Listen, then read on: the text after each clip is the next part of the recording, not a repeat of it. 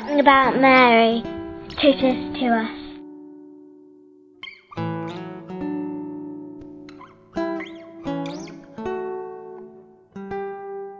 Hi there, my name's uh, Sean Mansfield and I am 31 and I come from England.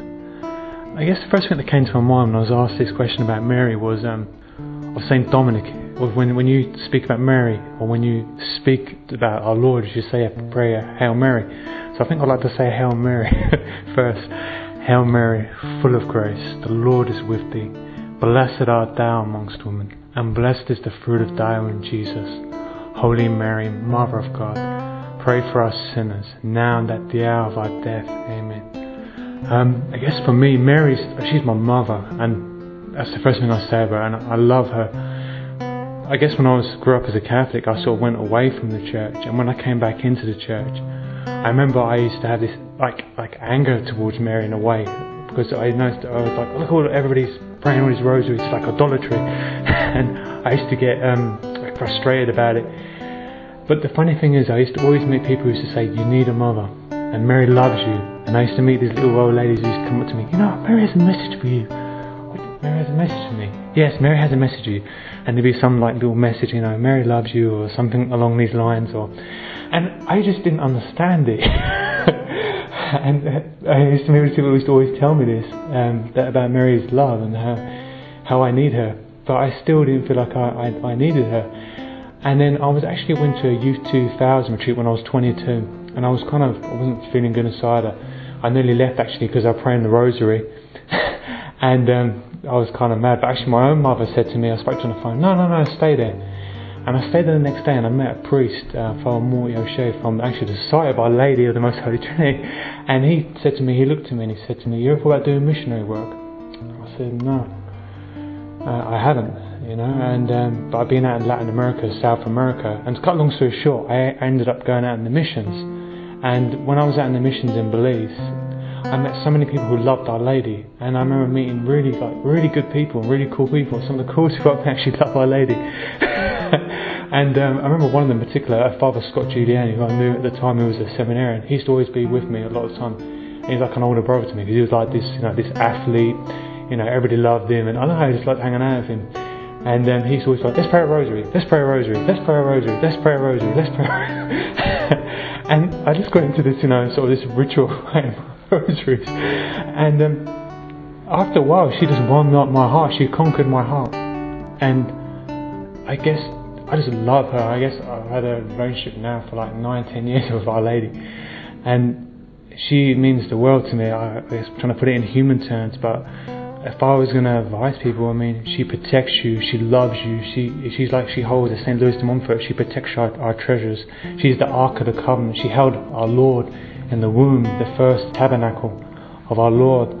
And if Jesus chose this little, you know, woman who's like a, an atom, as St. Louis de Montfort would say, you know, he chose her and he chose to come into the world through her, then, you know, who are we to send her away? or send her packing.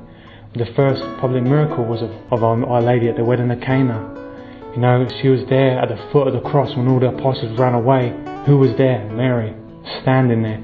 And who was the only apostle there? Was John. John came back. Uh, we can only assume because he ran into to Mary. And Mary gave John courage to stand at the foot of the cross. And when I think of Mary, I just think of this, this very courageous yet meek and humble woman. And um, I guess for me, like when I've been down, I could always turn to her.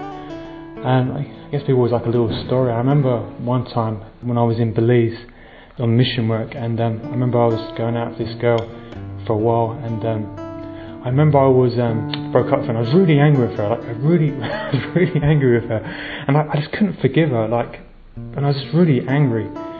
And I was in um, a church mass one time, and I remember I was just, I was just praying and just remember all of a sudden, and I've been praying lots of roses for this girl. And I remember I heard a woman's voice. I, I can't describe it inside of me. And I just heard the words, forgive her.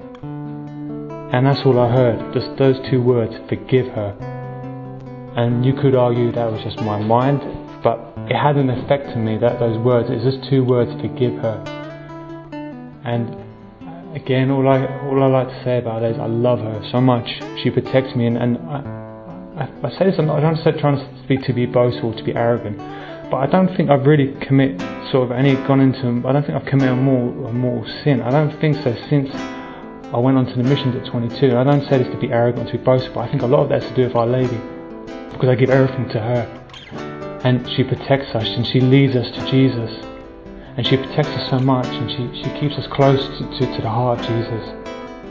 And I guess I could just finish up by saying that, you know, I'd recommend that as the saints do, you know, pray, that, pray a daily rosary if you can. Give everything to Mary. I, I mean, uh, there's a great prayer by St. Louis de Montfort, a consecration prayer that you can easily get hold of. And if you say that consecration prayer every day, you, you're giving everything to her. And she takes that seriously, Mary. She takes that deadly serious, our mother and she will, she will take care of us. And she makes the greatest saints, she makes the greatest of heroes.